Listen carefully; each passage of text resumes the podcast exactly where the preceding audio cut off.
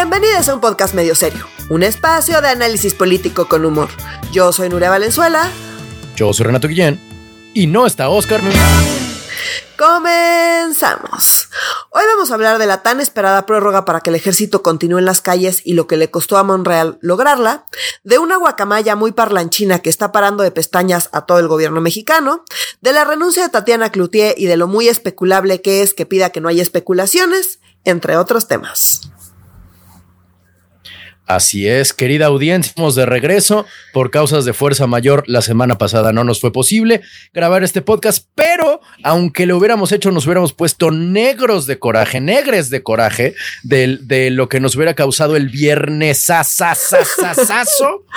de Guacamaya, que vamos a hablar en un, en un ratito. Imagínate que salimos nosotros el jueves hablando, claro, lo más importante de la agenda política es esto, y el viernes en la mañana sácate las babuchas que hackean a Sedena. siempre digo cosas, más bien siempre pienso cosas como es que si la Sedena no estás a, salvo de ataques cibernéticos, pues qué esperanza podemos tener nosotros los ciudadanos de a pie que tenemos la misma contraseña para todos los correos electrónicos. bueno, pero tú no tienes información sensible en tu, en tu correo electrónico, no te apures.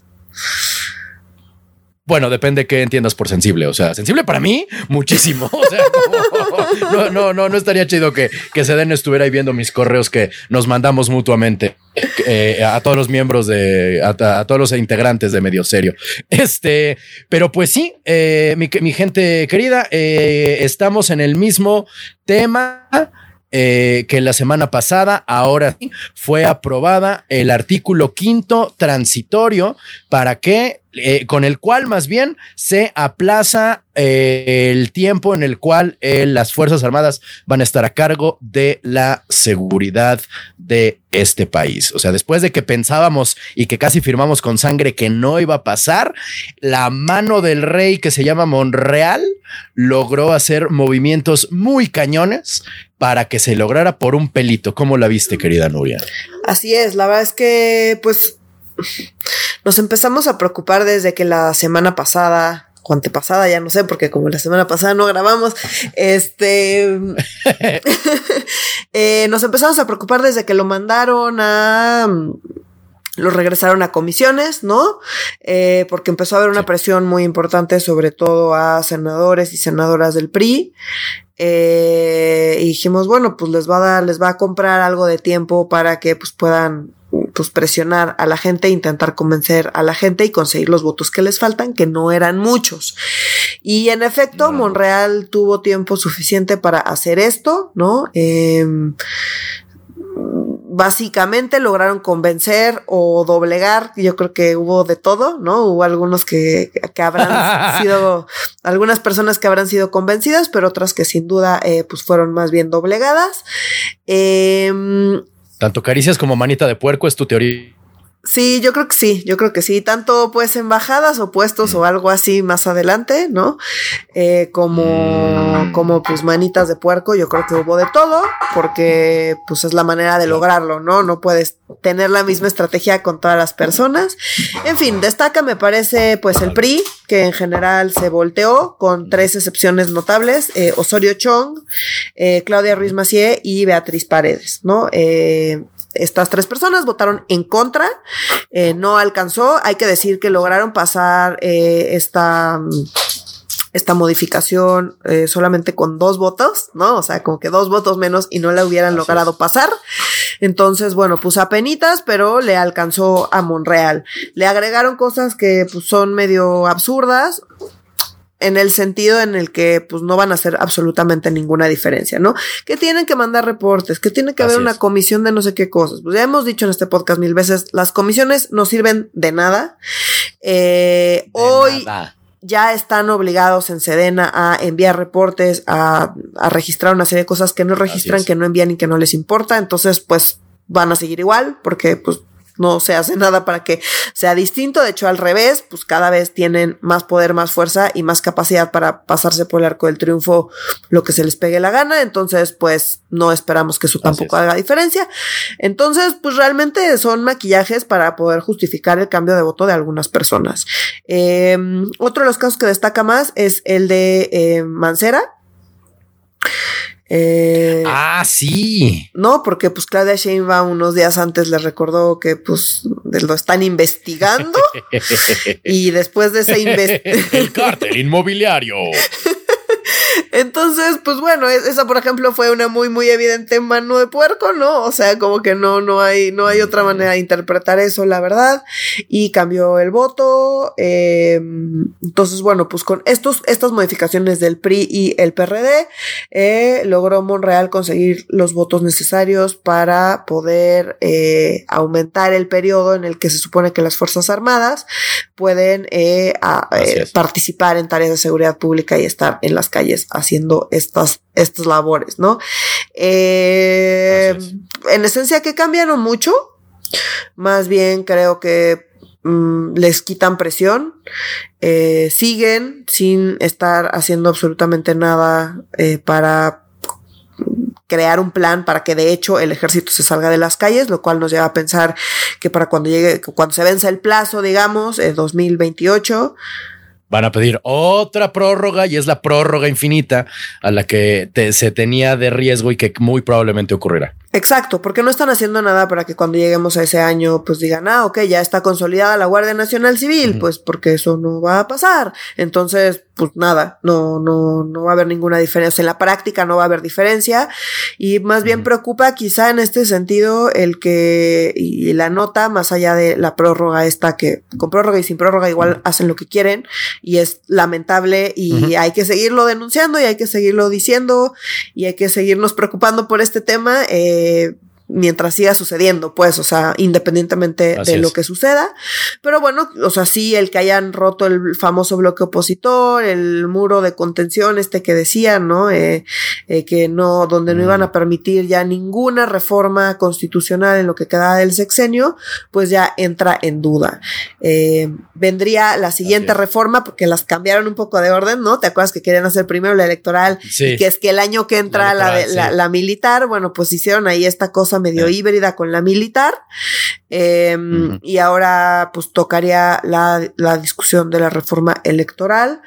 Eh, yo sigo pensando que aunque les hayan salido los votos para esta, quizá para el electoral no sea lo mismo, pero mira, con Monreal nunca se sabe. Lo que sí es que Monreal eh, logró posicionarse bien con Morena, ¿no? O sea, como que estaba muy alejado, ya le estaban haciendo el feo, ya era como pues el, el güey apestado y ahorita pues eh, se hizo notar como una pieza clave para Morena y como la persona que necesitan para poder pasar reformas constitucionales es Monreal. Monreal fue súper hábil para ponerse él solito en esa posición. Y bueno, pues por más que no le caiga bien a AMLO o que tengan sospechas adentro de Morena, la realidad hoy es que necesitan a Monreal para lo que queda del sexenio y Monreal lo dejó clarísimo, ¿no?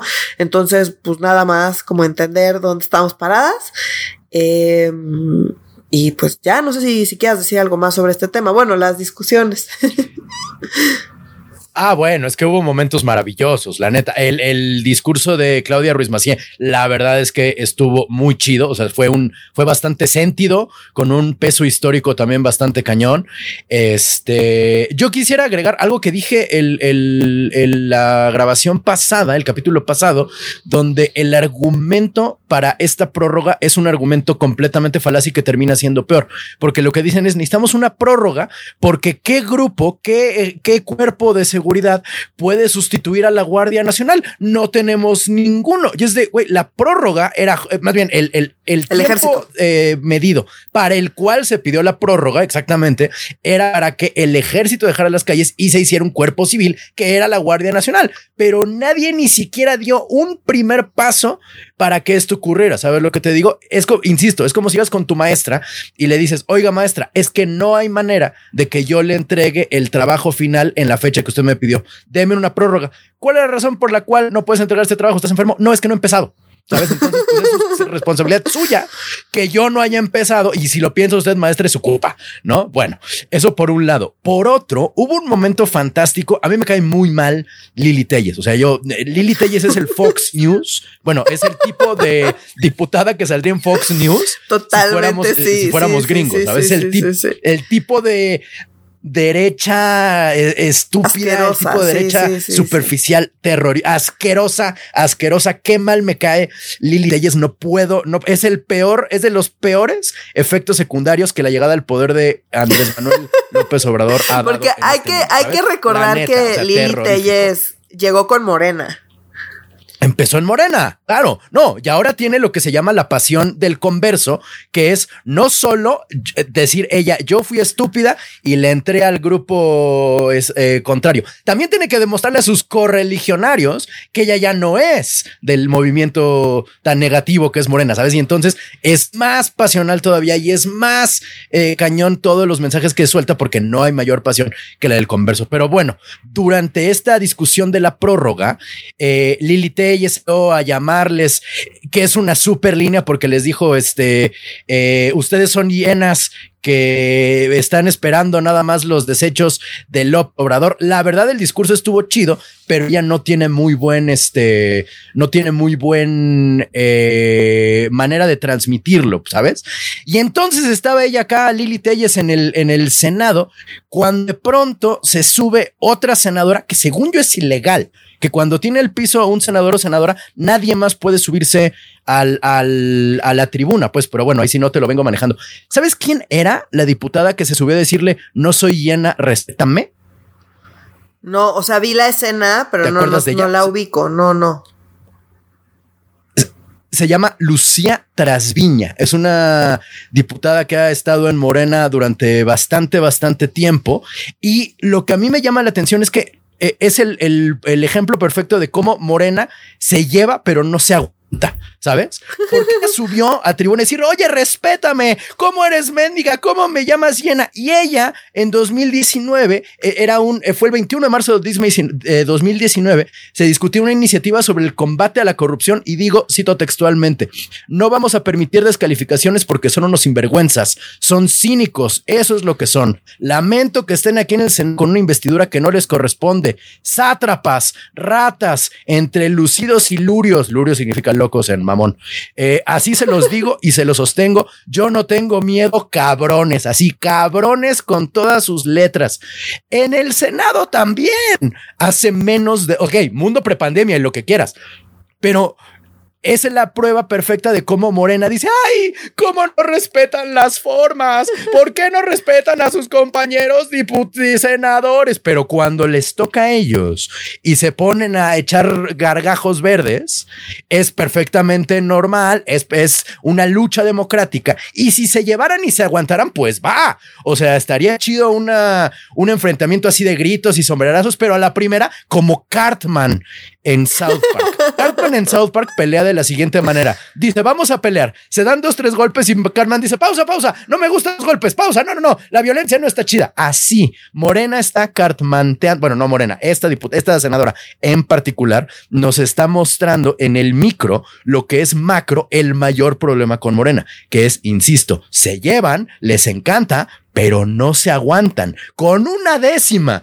de lo que ellos y ellas hacen, ya sienten que es un ataque terrorífico, horrible y... Nunca y- nadie había sido tan atacado. Digno de hablarle a Sedena.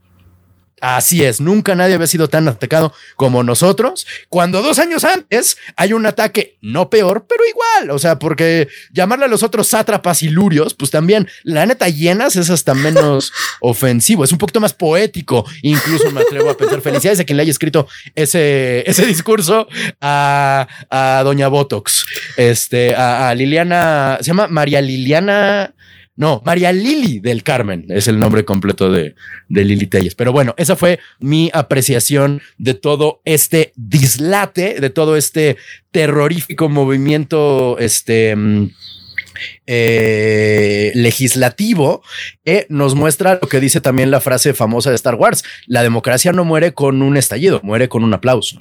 ¿Sabes? Y entonces en este momento hubo aplausos después de aprobada la reforma y pues bueno, eh, digo, perdón, el artículo transitorio y pues nada, eh, eh, en tiempos convulsos, estamos en tiempos que no es territorio no más bien es territorio no explorado, pero se puede voltear al pasado para ver un camino recorrido muy parecido y lo terrorífico que es, por más que Andrés Manuel muestre ejemplos del pasado y de cómo esto no se va a repetir y más bien parece una visión de bola de cristal del futuro no tan lejano. Espero equivocarme, pero no lo creo. En fin, este pasando a noticias un poco más agradables. ¡Guacamaya! a mí me encanta que de pronto los secretos más inviolables y cuidados ya ahora son del dominio público, porque como, como ya todo mundo sabe, un grupo de hackers llamado Guacamaya Hacks robó seis teras, seis terabytes de información del gobierno federal. Y esto a mí me pone en una encrucijada porque es demasiada información. O sea, todos los leaks han sido tantos que la neta no me, la, la, verdad es que caí en un par de falsos que era como en, en, en Guacamaya Leaks dicen que Andrés Manuel tiene cáncer. yo, ¿qué? Y entro y no, era una noticia falsa. Pero hay tantos leaks de Guacamaya que la verdad ya no hay para dónde agarrarse y me gustaría como un poco de mesura del parte, querido, queridos, queridas, querides guacamayas, si están escuchando esto, yo sé que sí, váyanse de poquito a poquito, yo sé que son seis teras, pero denos tantita chance de, eh, eh, de analizar lo que va saliendo poco a poco, porque pues dentro de todos, el primero y el menos importante fue la salud de AMLO, ¿cómo lo viste, querida? Así es, o sea, primero hay que decir que en efecto son seis teras de información que nadie ha analizado, o sea, este, este grupo de hackers Em, no operan en México, hay que decirlo, ¿no? O sea, como que no, no, es la, es su primer acto eh, de, de, de, hackeo en México, eh, pero son un grupo que ya existía y que han operado en otros países y, y demás, y pues justo se dedican a este tipo de cosas, ¿no? Entonces, eso también es importante porque pues evita que López Obrador pueda decir son nuestros adversarios locales, ¿no? Es, es eso de hecho no lo ha dicho porque pues no es, no, no, no se sostiene justamente porque ya tienen ellos una mm. tradición, ¿no? En, en, eh, de estar eh, hackeando y demás. Entonces, bueno, eh, eso es lo primero que habría que decir, ¿no? Nada más para contextualizar. La otra es que son seis teras de información eh, y que están disponibles a cualquier organización, periodista o grupo de medios y demás que solicite la información si tienes donde guardar seis teras, ¿verdad? Em, y bueno, la primera es guardarlas y la segunda es analizarlas y cómo las vas a analizar y pues no puedes poner ahí a la gente a leer uno por uno, ¿no? O sea, necesitas dinero e infraestructura para poder entrarle a este tema. Entonces, eh, llegó la información de quien sacó la noticia que estaba esa información que estaba ahí disponible fue precisamente Loret de Mola, que como sabemos es quizá el periodista más odiado por López Obrador. Entonces, eh, bueno, ¿A quién querían que se lo mandaran? O sea, también a, la hora del jaguar, seguramente. Ese es el programa donde les parecería menos, más lógico que mandaran la, el hack también, sí. Exacto. Entonces, pues es lógico que lo hayan enviado ahí, ¿no? Él pertenece a este medio que se llama Latinus, que tiene bastantes recursos y que pues, se ve que eh, pueden, de hecho, son los que han estado, eh, eh, quienes han estado sacando información y algunas notas, ¿no? Entonces, él en su programa de Loret tiene tiene un programa que se llama literal Loret de la semana pasada, eh, saca esta información, dice, hubo un hackeo gigante, tenemos historias de información, aquí eh, pues algunas cosas que pudimos escarbar en una primera, así como lo primero casi casi con lo que nos encontramos, pero hay mucho más y está disponible para quien lo quiera solicitar, ¿no? Entonces, eh, una de las notas que dio, que sí me parece que de todas las que han salido es la menos relevante, no sé tú cómo lo veas, es el tema de la salud del presidente, ¿no? Entonces, donde dice, no, es que mintieron, es que estaba más grave de lo que dijeron, es que estuvo además hospitalizado aquí, estuvo hospitalizado allá, y le hicieron este estudio y este otro estudio. Y yo sinceramente creo que me parecería innecesario estar... Em, informando con, eh, con detalle cada vez que el presidente se siente mal, porque pues seguramente se debe sentir mal. Claro, por seguridad nacional. Exacto, todo el tiempo y la verdad es que generar inestabilidad así gratuitamente con respecto a la salud del presidente, pues me parece innecesario. Entonces, en este sentido, yo no le veo como mucha relevancia a la nota. Eh, en todo caso, pues más bien nos deja ver que el presidente se hace estudios todo el tiempo y que bueno, y que cuando ha tenido problemas eh, los han podido atender y él, eh, y pues al final ha salido bien y ha podido continuar con su trabajo, ¿no? Entonces me parece que eh, esta nota no me parece, la verdad, relevante. Lo que sí es que he escuchado muchos comentarios bastante discriminatorios en contra de las eh, personas adultas mayores em, o viejitofobia, como yo le llamo. Claro. Antiviejitos. Sí, viejitofobia, em, huevo. Me encanta viejitofobia, sí. eh, y siento que, mm, pues más bien habría que revisar de dónde vienen estos comentarios. es que ya está viejo, es que por eso ya no puede, es que está muy enfermo, porque no, o sea, como que asumir que una persona puede o no puede, ¿no? Eh, me parece que es bastante discriminatorio y que muchas de las personas que están diciendo eso, pues tampoco se revisan su propiedad, ¿no? Es como, entonces tú tampoco podrías estar, ¿no? Porque muchos son señores, viejitos, eh, digo, o no tan viejitos, pero pues no tan jóvenes tampoco, ¿sabes? No mucho más jóvenes que hablo. Tampoco, Entonces a lo que voy es, pues habría que sí, revisar eh, qué tanto eso viene de prejuicios en contra de las personas adultas mayores y qué tanto eso pues es realmente una crítica que podamos hacer. Este gobierno tiene millones de cosas que podemos criticar, me parece que la, el oculta la salud, la salud del presidente no es una de ellas. Habiendo dicho eso, sí han salido muchísimas notas, muchísimas notas y como dices, preocupantes. Preocupantes en todos lados y salen unas, salieron algunas en el país, otras en medios locales, otros de el propio equipo de Latinos y así van a seguir saliendo pues seguramente por semanas. Nada más me gustaría hacer una acotación velocísima. Acabo de hacer un cálculo en el, en el, en el sobre, ¿no? En una servilleta.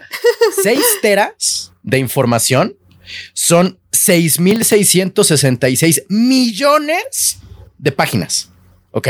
O sea, es, es, hay, un, hay un cálculo de cuántas páginas, de cuántas palabras equivale. Entonces, pero 6.666 millones de páginas. O sea, el, el Quijote no son ni mil ¿Sabes? 6.666 millones de páginas.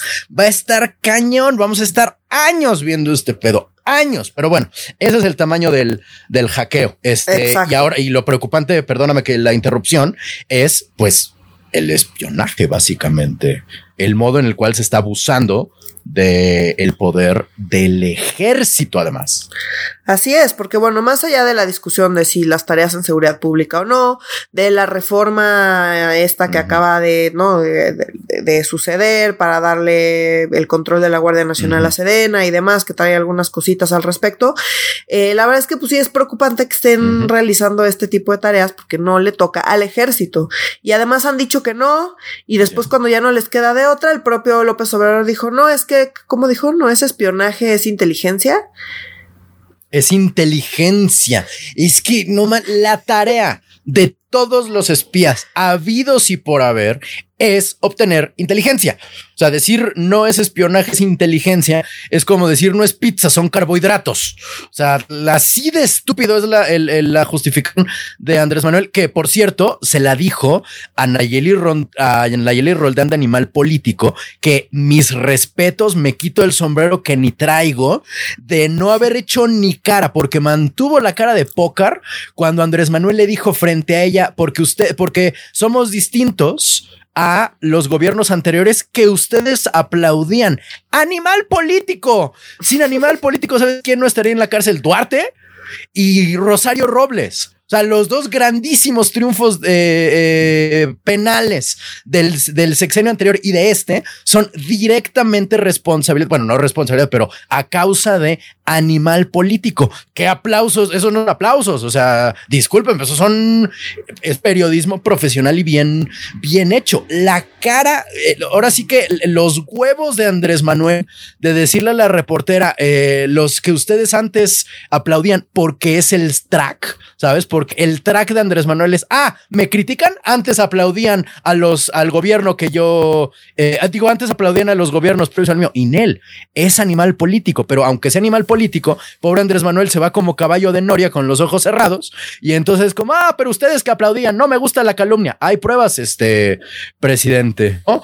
Este, ah, es que ustedes aplaudían a los anteriores. Eh, soy animal político. No sé si se acuerda de nosotros. Soy Nayeli Roldán, ¿no? Casi que le dice, oiga, este, usted y yo nos conocemos. ¿Cómo que aplaudían a los anteriores? Pero perdón, es que vi la mañanera ese día enterito y no puedo sino aplaudir de pie y con las orejas a Nayeli Roldán, nada más por no haber cambiado, que no se le haya descompuesto la cara de coraje después de haber escuchado a Andrés Manuel decir eh, eh, eh, las administraciones que ustedes aplaudían. La neta, qué, qué asco de declaración de Andrés Manuel, qué valor, qué huevos y qué profesionalismo de Nayeli Roldán. qué, qué, qué trabajo tan cabrón debe ser ser reportero de adeveras en este país, como para que todavía tengas que aguantarte las caras de la calumnia, que es así es calumnia, que soltó Andrés Manuel para con ella. Perdón, me, me, me ofusqué, pero es que me, me, o sea, me cayó mal el desayuno ese día viendo la mañanera. O sea, estaba yo incrédulo pegándole de gritos a la, a la, a la computadora. Discúlpame, era muy importante para mí decirlo, querida Nuria. No, está bien, y creo que de hecho agregaría una, el dato más, ¿no? Que es que pues México es de los países más peligrosos para ejercer el periodismo en el mundo. Y pues en ese contexto, este tipo de escenas son todavía más impactantes, ¿no? Em, coincido, coincido plenamente con todo lo que acabas de decir. Pero bueno, sigamos con guacamaya. ¿Qué más? ¿Qué otro chisme hay de la guacamaya? Lorit, Lorito, saca la pata. Bueno, ya. Entonces, bueno, ajá, exacto. ¿Te imaginas un perico que cada vez que le jalas la pata dice un secreto de la cuatro? pues me dio esto, ¿no? Me dio esto, exacto. Me dio esto, sí.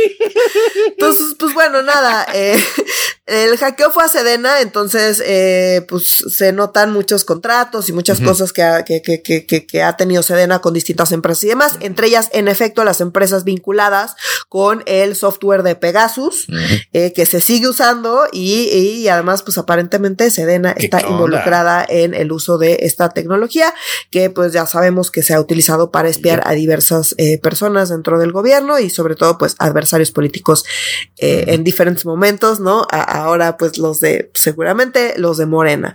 Em, ¿Qué más salió importante? El ejército en Ayotzinapa. Ah, otra cosa, aquí voy a hacer un paréntesis para hablar de Ayotzinapa, porque también nos pasó que la semana pasada que no grabamos, Salió a la luz el informe de Ayotzinapa sin testar, es decir, que cuando se testa es cuando se marca con negro la información que es confidencial o sensible. El problema del informe de Ayotzinapa es que estaba prácticamente todo testado, es decir, estaba todo eh, pues, bloqueado en negro, no podíamos ver nada. Tachao. Entonces, eh, pues se filtró la semana pasada, bueno, antes de grabar, o sea, digamos, sí.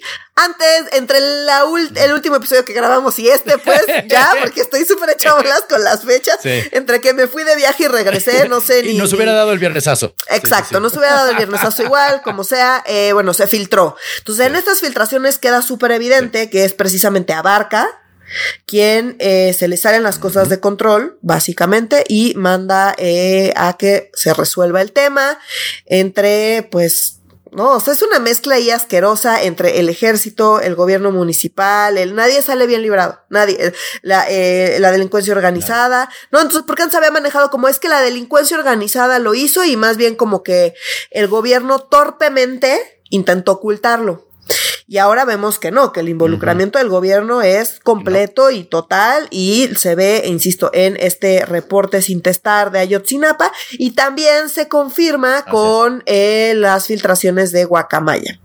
¿No? Entonces, eh, bueno, pues los altos mandos de, del ejército, ¿no? En, lo que se filtró de Guacamaya, pues hay evidencia que intentan exculpar a las Fuerzas Armadas del caso Ayotzinapa y que mm, incluso uno de los documentos está intentando, está sugiriendo que se le diga a los soldados cómo responder y convencer, para poder convencer a los expertos eh, que estaban eh, analizando el caso de que no fue un crimen de Estado. Y medio lo andaban logrando hasta que, insisto, se filtró el documento sin testar y ahora pues se firmaron, se filtraron todos estos eh, correos y documentos, ¿no? Em, y pues nada, eh, también relacionado con, eh, con Ayotzinapa, tiene que ver con la información que tenían sobre José Luis Abarca. ¿Por qué? Porque pues salen estos documentos que él que la propia Sedena alertó a Tomás Herón, que en ese entonces era el titular de la Agencia de Investigación Criminal de la PGR, que 20 alcaldes de Guerrero está, tenían vínculos con el eh, crimen organizado, con la delincuencia organizada. Entre ellos, José Luis Abarca. Eh, pues, mm. Se supone que algunos de estos están en la cárcel, otros fueron asesinados, otros desaparecieron de la vida pública y otros siguen en activo. Mm.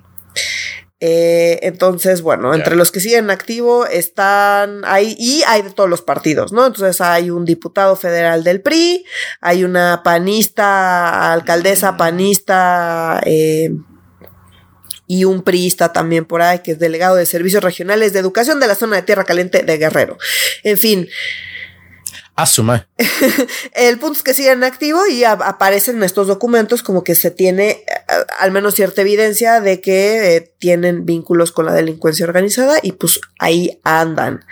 Eh, esto, insisto, relacionado con el tema de Ayotzinapa, que bueno, nada más pues abona a la información que se obtuvo con el documento, el reporte de Ayotzinapa sin testar y bueno, que muestra el la asquerosidad que hay adentro y lo muy coludida y involucrado que esté el ejército en eso. Nomás son mejores para evitar que salga la información y para pues poder aparentemente callar o, manipular los, los datos, eh, lo, lo, cual pues no sorprende nada, pero bueno, ya con la evidencia en mano pues es muy difícil ya darle la vuelta a esto. Entonces está muy loco que mientras te estamos obteniendo esta información, le estamos dando más y más y más fuerza al ejército. Es como como el mundo al revés. Pues sí, el, mundo al revés en México es el mundo del derecho, ¿no? Como decía un maestro, que si Kafka hubiera sido mexicano, sería autor costumbrista, ¿sabes? Este, pero es muy, es terrible pensar que es el mismo ejército. O sea, no es el, mismo ejército al que se le está, está dando tanto poder y hasta un hotel en el AIFA te van a construir, ¿no? Es el mismo que cuando en Ayotzinapa eran capitanes, ahorita son generales, no sé cuál sea el orden de la jerarquía militar, ¿no? Pero no es como que haya habido una depuración gigantesca, no es como que haya habido un cambio enormísimo dentro de las Fuerzas Armadas al ganar la cuarta transformación, no, es exactamente el mismo ejército, son exactamente los mismos funcionarios, es exactamente el mismo estilo jerárquico de manejarse, es el mismo estilo de que el, ejército solo sabe eh, ver a un enemigo contra quien combate, ¿no? No es, no son ciudadanos, no son, este, casi que no son gente, es el enemigo, punto. Esa es la, la, la manera belicista de, de, de moverse. Y bueno, el, a mí me llama, me ha llamado mucho la atención eh, ver a, yo tengo amigos que militan activamente dentro de la 4T cuando me preguntan, ¿todavía tienes amigos que apoyen a Andrés Manuel? Claro, porque tienen algo que ganar, ¿no? Pero bueno, el, el, la gente que está todavía dentro de la 4T ignorando olímpicamente el tema, ¿sabes? O sea, de, de, de cuando uno les muestra como, oye, tú posteaste en Facebook hace cuatro años que estabas harto de la militarización, que Calderón y eh, eh, Enrique Peña Nieto y ahorita con Andrés Manuel no decir nada es completamente eh, incompatible. Un sentido democrático, más bien un, eh, un, un, deseo democrático para este país y este al mismo tiempo apoyar el proyecto de seguridad de Andrés Manuel López Obrador, que por cierto no es abrazos, no balazos. Incluso el mismo Andrés Manuel lo dice hoy, hoy que en la mañanera que agradeció el hecho de que haya pasado en la prórroga al quinto transitorio, dijo, este, les agradezco que hayan apoyado con esto, aunque nuestra estrategia es el ver las causas sociales del crimen, ¿no? o sea, disfrazando, eh, eh, no disfrazando, diciendo como, gracias por eh, apoyar nuestra verdadera, nuestro verdadero plan de seguridad, manteniendo siempre por encima la idea, la, la aparente, la, el engañabobos, diciendo que se mantienen dentro abrazos no balazos, que ahorita vamos a hablar también de la autora de la frase abrazos no balazos. Este, ¿qué más te llamó la atención de, de Guacamaya? A mí, la verdad, Dan Augusto y su paso, bueno, más bien la gente que dejó atrás a Dan Augusto en Tabasco. Así Eso está cañón. Así es, eso está muy cañón. Entonces, bueno, pues uno de los reportes internos que también eh, pues, han sido pues, revelados por este, por los guacamayas, eh, es que justamente cuando Adán Augusto se queda como gobernador de Tabasco, nombró en seguridad y en la policía estatal a personas con, eh, pues, presuntos eh, vínculos con el cártel Jalisco Nueva Generación. Entonces, una de las personas que fue señalada, pues negó las, las, las acusaciones y demás, y ya se hizo ahí toda una confusión, pero la realidad es que está en los reportes, ¿no? Entonces, uno es el titular de la Secretaría de Seguridad y Protección Ciudadana, sí, Hernán Bermúdez Requena, y el comisionado de la Policía Estatal, José del Carmen Castillo Ramírez, imagínate el secretario de seguridad Mm. y el comisionado de la policía estatal. Pues es que ¿quién va a cooptar el crimen organizado? O sea, al secretario de salud y al de vivienda, pues no, a los de seguridad. O sea, ese es el modus operandi del crimen organizado. No es como que suene incoherente tampoco, no es que como que suene poco creíble, ¿sabes lo que te digo? No, y lo peor es que siguen en el cargo. Claro. Entonces, hoy siguen ahí, siguen siendo funcionarios y están ahí, pues, señalados como con presuntos vínculos. Entonces, en, en Tabasco, en la tierra del propio presidente, o sea, como que Así es. no, no, no, no podemos dejar de observar estas cosas y no pensar en que, pues, el quienes se quejan del narcoestado, pues, algo, algo, algo de cierto tienen, por lo menos, ¿no? Eh, y, lo, Claro. y insisto, lo más preocupante es que, pues, son en estados que gobierna eh, Morena. De hecho, otra de las filtraciones justamente también tiene que ver con temas de seguridad en los estados donde gobierna Morena. Y bueno, el reporte, aunque aquí en este, en esta parte no se mencionan nombres, sí dice que que bueno, que pues sí, es, es bastante factible que haya eh, vínculos con la delincuencia organizada, en particular en Campeche, Chiapas, Tabasco y Veracruz, eh, y que bueno, que Mm. eh, hay una preocupación porque la violencia pueda aumentar debido a estos vínculos. Entonces dice que funciona, es viable que funcionarios estatales de nivel medio, así como funcionarios municipales, puedan tener vínculos con la delincuencia organizada. Insisto, son de estas filtraciones que han salido y que todas apuntan hacia que, pues, es, es un lodazal ahí adentro. En los gobiernos estatales, Sí, no, claro. en los locales, el ejército, eh, o sea, todos están metidos. Digo, obviamente todos estos tienen que ver con el ejército, porque insisto, la, la- el hackeo fue particularmente a Sedena La filtración es a Sedena.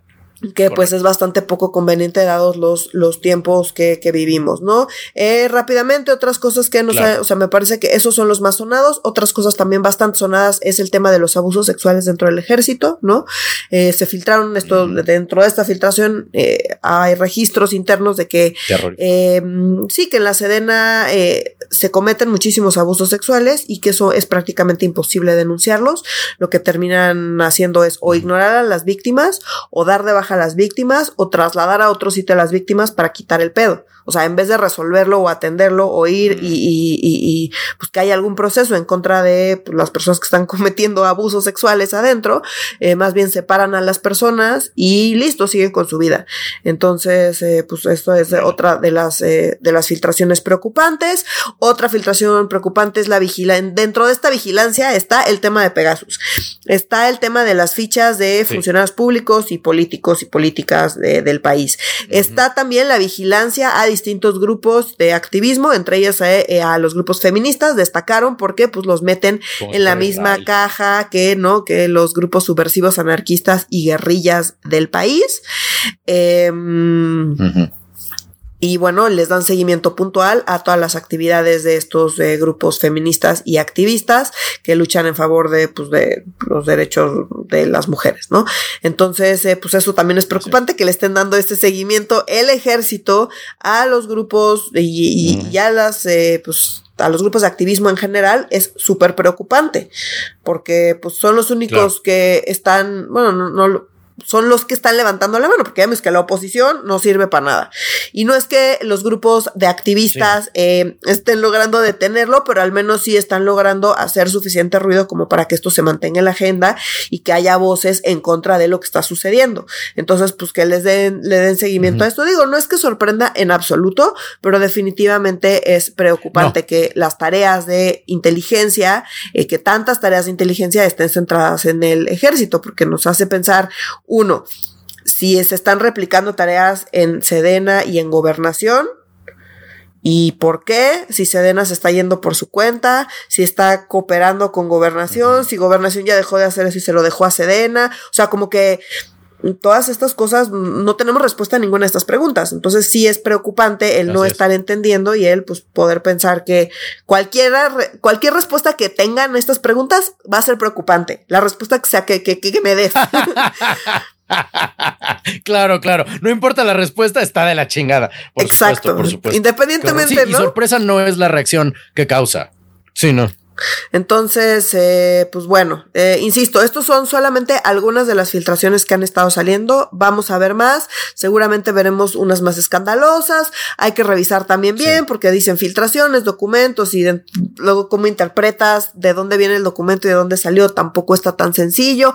En fin, insisto, seis claro. teras de información. Ah, bueno, ya nomás para cerrar este tema, el tema de eh, las tareas Ajá. del ejército que no tienen que ver con seguridad, que tienen que ver con otros temas, ¿no? O sea, como eh, la construcción mm. de, de, infraestructura, como todo lo, la parte del tren Maya. Entonces, pues ha habido también varias filtraciones al respecto, entre ellas una de un plan de Sedena para eh, crear una especie de agencia de turismo, ¿no? Y con proyectos sí. y parques y museos de una aerolínea y no sé qué tanto. Aparentemente, pues hay, hay un, un, documento donde se esboza el plan para hacer esto.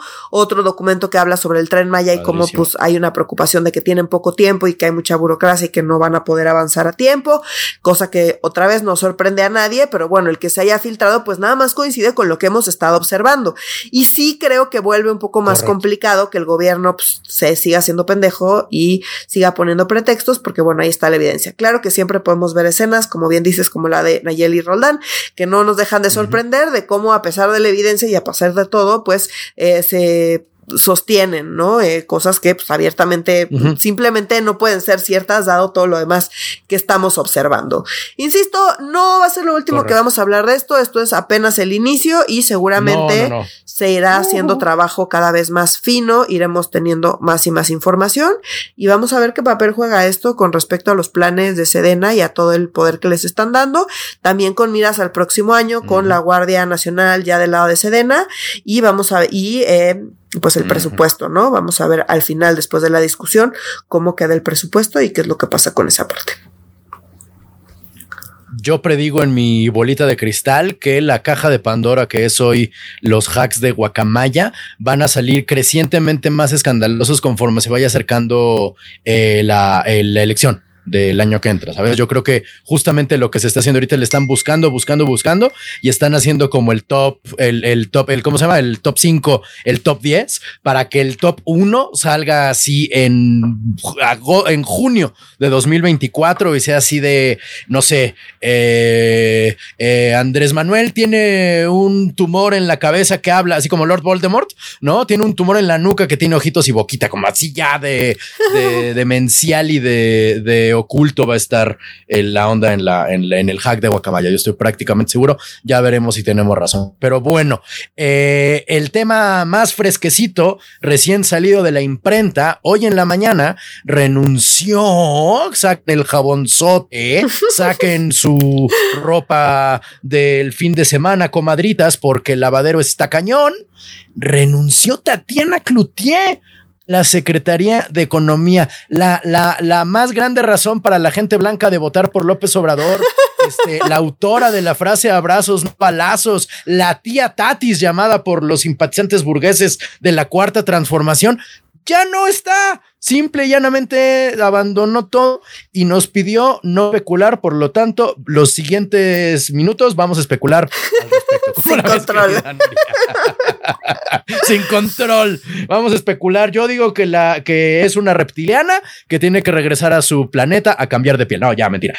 Pero este ya no sería hilar demasiado fino ese tipo de cosas. ¿Tú cómo la ves? De acuerdo. Pues bueno, nada. Primero empezar recordando un poco quién es Tatiana Cloutier. No, Tatiana Cloutier viene de un de una tradición enorme de panistas, de panistas bastante relevantes, sí. bastante razonables y no de justo de pues, estas personas que hacen que recuerdes al PAN en el pasado con de, ah, había cosas decentes en ese partido, ¿no? Eh, que sí es. Entonces, bueno, o sea, primero hay que decir eso, o sea, lo que una de las cosas más sorprendentes es que pasara de esta tradición familiar panista a, eh, a Morena, uh -huh. eh, que bueno, hoy ya no sé Ella si es hija de Maquio. Sí. No es sobrina, es hija. No ¿correcto? es hija, es hija de Maquio. Okay. Sí. Es hija de Maquio. Sí, cámara. Entonces, pues sí, o sea, eso, eso era como la primera parte que llamaba muchísimo la atención. Eh, tuvo un papel fundamental en la campaña de López Obrador para llegar a la presidencia, fundamental. De hecho, ella fue la coordinadora de campaña de López Obrador. Eh, ah, sí, cierto.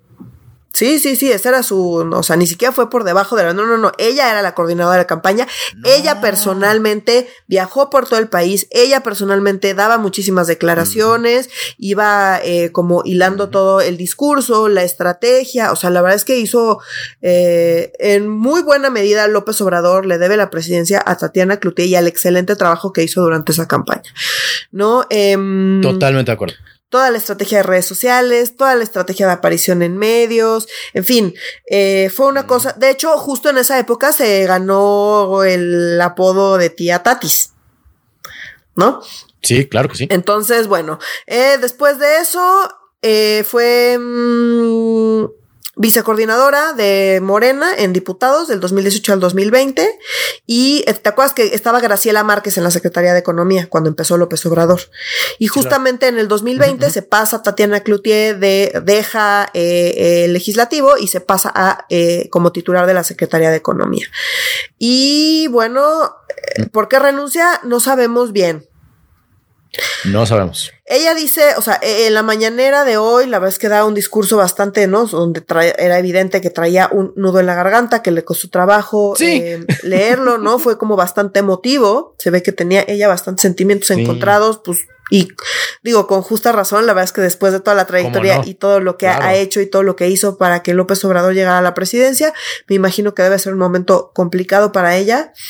Eh, y pues nada, dos temas que están sucediendo y que pues nos hace empezar, ¿no? El primero es lo que está sucediendo con respecto a su propia secretaría, que mm, en buena medida tiene que ver con las negociaciones del TEMEC, ¿no? Eh, que le toca, eh, le toca una muy buena parte de esto a, a su secretaría. ¿Por qué? Porque bueno, está el TEMEC, tenemos todas estas controversias que hay con Estados Unidos y Canadá con respecto a los temas energéticos. Em, no parece que le vaya a eh, ir bien a México, tampoco parece que se estén queriendo, eh, estén queriendo como ceder o negociar. Em, y en esos temas, pues parece que quien lleva la mano es más bien eh, Rocío Nale y Tatiana Cloutier, pues aparentemente o sea, especulamos porque no nos explicó eh, que pues quizá como su postura no está siendo escuchada y, y, y, pues ella lo que sí dice es que ella eh, se, se baja, se pasa la porra, ¿no? Hace toda una analogía con un partido de béisbol.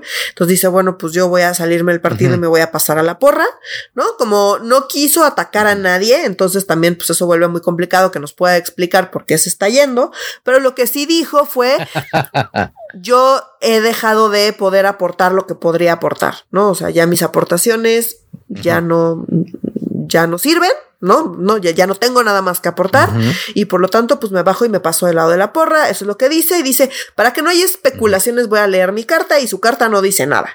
Entonces, pues obviamente aquí estamos especulando porque pues no nos explica. Entonces...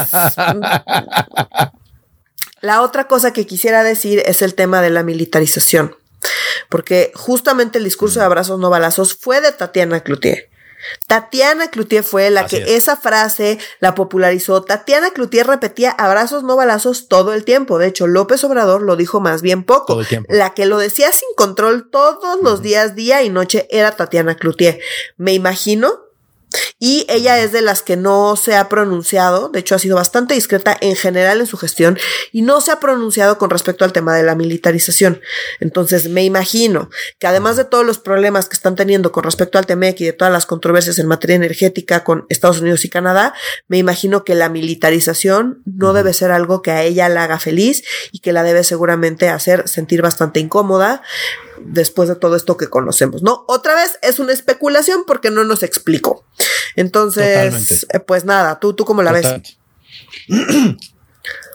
Pues sí suena a que sería, yo, estoy contigo respecto al tema de la militarización, o sea, su papá se revuelca en la tumba, si de pronto, o sea, Maquio, eh, eh, Manuel Cloutier, que fue secretario, digo, candidato a la presidencia del PAN y que dicen, dicen, lo mató el PRI, ¿no? Y era un compa que siempre estaba eh, abogando por una transición pacífica del poder, ¿no? Por ahí hay una frase de él, es que pues sí, en, la zona de, las zonas más burguesas de la Ciudad de México hay un estatua de Maquio donde dice, frente a Plaza que dice cambiaremos al país, a, cambiaremos a México sin violencia y sin derramar sangre. Pues esa era la onda de Maquio, la verdad. O sea, lo que sea de cada quien dentro de los panistas eh, y pocos panistas ilustres que hay en el pasado. De hecho, ahora que lo estoy pensando, dos de tres están, dos se me ocurren de tres están muertos, ¿no? Este Carlos Castillo Peraza y él, ¿no? Son los, los, compas que yo rescato. También está muerto. ah, Gómez Morín. Ok, ok, ok. Sí, va, va, va. También está muerto y también. Sí, va, va, va, va. Te, la, te, la, doy, te la doy. ¿Sabes yo a quién pongo y me da pena? Diego Fernández de Ceballos. Es que yo trato de que el jefe Diego me caiga mal. Con todo mi ser trato de que el jefe Diego me caiga mal. No puedo. Neta, no puedo. Es un digno rival. Es un güey tan despierto, tan metido y tan sin pelos en la lengua que es de, ah, órale, unos chingadazos, va, chido. Hasta divertido está, ¿no? O sea, trato, quiero con todos mis de que me caiga mal el jefe Diego, pero neta no puedo. Más o menos me pasa lo mismo con Maquio y más o menos me pasa lo mismo con Tatiana Yo yo también estoy contigo de que si vamos a especular, yo creo que va por ahí. Yo creo que dado, dado los tiempos, dado los modos y dado lo que está pasando, esto no es Carlos Ursúa renunciando. La neta, o sea, esto es una onda de decir, yo me voy, yo me paso, yo no voy a decirle nada a nadie, este, chido, me paso a la porra, ¿no? Creo que tiene mucho que ver, de nuevo, es una manera muy cloutier de hacer las cosas, ¿no? Como yo me voy así sin echar desmadre, me voy a hacer, me voy de aquí sin hacer ruido, amor y paz, y, y el amor y, nada de especulación, pero digo, más bien, nada de aclaración para que no haya especulación, pero pues es una estrategia medio mensa, porque pues aquí, enos aquí especulando y especulando y especulando al respecto de cuál habrá sido la razón real de la tía Tatis para ya no estar. De hecho, justo pues cuando terminó su, su, participación, eh, se salió, ¿no? Se, se, fue caminando y empezaron obviamente pues a perseguirla eh, distintas reporteras y reporteros, ¿no? Para pues intentar sacar la nota. Y bueno, ella iba casi corriendo y solamente dijo, ya dije lo que tenía que decir, ya dije lo que tenía que decir, ya dije lo que tenía que decir y se va. Y yo nomás me veía la calle y decía, debe estar súper alida de haber renunciado, ¿no? Yo no sé si tú alguna vez has renunciado a un trabajo, pero yo todas las veces que he renunciado a trabajos siento un alivio así de una felicidad. Y bueno, pues nada, me, me la imaginé sintiendo esa esa felicidad mientras caminaba Esto es lo que opino de su trabajo, Andrés Manuel. Tenga su cuarta transformación y métasela por donde no le da el sol. ¿no? Fíjate, yo la vi un poquito también eh, en la chacalera, justamente que mencionas, ella así como tratando de no decir nada, como no, no, no, no, no, no se me vaya a salir, no se me vaya a salir un comentario, ¿sabes? Como que sí le echó mucha prisa, iba este, caminan corriendo, ¿no? Así, ¿cómo le llaman el, el, el, deporte este donde México gana muchas medallas en marcha? Caminata. Iba así como no erran de esta cata, cata, cata, cata, vamos, caminata, exactamente. Iba trotando a paso veloz, no se le fuera a salir, no se le fuera a salir algo. O sea, yo creo que sí estaba como de que, ay, ay, ay, ay, ya con el abrazo fallido, que se ha hecho mucha especulación al respecto del abrazo fallido. A mí me pareció más chistoso que trágico, pero también me parece como de lo más, este, eh, simbólico, pero al mismo tiempo irrelevante de todo este gran tema de la tía Tatis y Andrés Manuel. De acuerdo, o sea, sí hay que decir que ella fue bastante generosa con Andrés Manuel. Eh, cuando terminó su discurso, Andrés Manuel estaba aplaudiendo, entonces ella se acerca a abrazarlo y sí fue un momento bastante eh, eh, torpe, digamos, ¿no? Me parece que fue más un momento torpe, donde López Obrador sigue aplaudiendo y, y, ella lo abraza mientras él está aplaudiendo y bueno, pues sí, fue un momento torpe, pero de ahí a que... Em, en la odie me parece Uy, qué que. significativo lo que hizo López Obrador. Ajá, La verdad es que no, yo no, le prestaría tanta atención a eso. Exacto. O sea, como que pues fijarse en las cosas que no importan, como la salud del presidente, como no sé. O sea, me parece que hay una tendencia a que enfaticemos cosas que sinceramente no importan y que pues a veces eso le quita eh, el foco a las cosas que de hecho sí importan, ¿no? Entonces, bueno. Así es. Pues mira, hemos terminado aparentemente los temas de la semana, menos que quieras agregar algo más, querida Nuria. No, o sea, hubo mil cosas, pero bueno, decidimos eh, quedarnos con estas que nos parecieron como las, las más importantes de abordar esta semana. Irán saliendo muchas cosas, se vienen semanas súper movidas de aquí a, pues, a diciembre. Entonces, estos meses van a ser unos meses súper, súper movidos. Entonces, esperen eh, muchos episodios de medio serio hablando de cosas interesantes. al menos buen chisme, pues, al menos buen chisme. Abrazos también. Sin duda, ah, sin duda. No, no, no, mira, por chisme no paramos. Eh, abrazos también a mi tierra, eh, eh, a mi tierra adoptiva de Morelos, abrazos también a Guerrero, quien esta semana tuvieron violencia política, este, tanto significativa como excesiva, ¿no? Es decir, más de, 10, más de 20 muertos o cerca de 20 muertos en, en Guerrero, una diputada local asesinada en Morelos, este, un cuerpo en Acapulco. O sea, la nota roja, la verdad es que no nos quita demasiado tiempo tampoco, pero es terriblemente significativo y abrazos a toda la gente que habita en esas entidades federativas, este, que pues está cañón. Cuando vives en provincia y pasan este tipo de cosas, no te quiero contar lo, lo, lo, cañón que se pone toda la existencia en esos, en esos momentos. Pero bueno, hemos terminado con los temas de esta semana. Eh, por favor, manténganse, queridos, querida audiencia, en contacto con nosotros y entre ustedes a través de nuestras redes sociales que son en Facebook estamos como Facebook Diagonal Medio Serio MX. En Instagram estamos como arroba medio serio. Y en Twitter estamos como medio guion bajo, arroba medio guion bajo serio. Así es, estaremos escuchándonos si nos lo permite la Sedena, el virus y o el sistema capitalista. Nos estamos escuchando la próxima semana. Luis Crescencio, si está escuchando esto, vaya usted y bueno, ya, nos vemos, nos escuchamos la próxima semana. Para Medio Serio, yo soy Renato Guillén. Yo soy Nuria Valenzuela. Y nuestro Oscar Mendoza. Adiós. Adiós.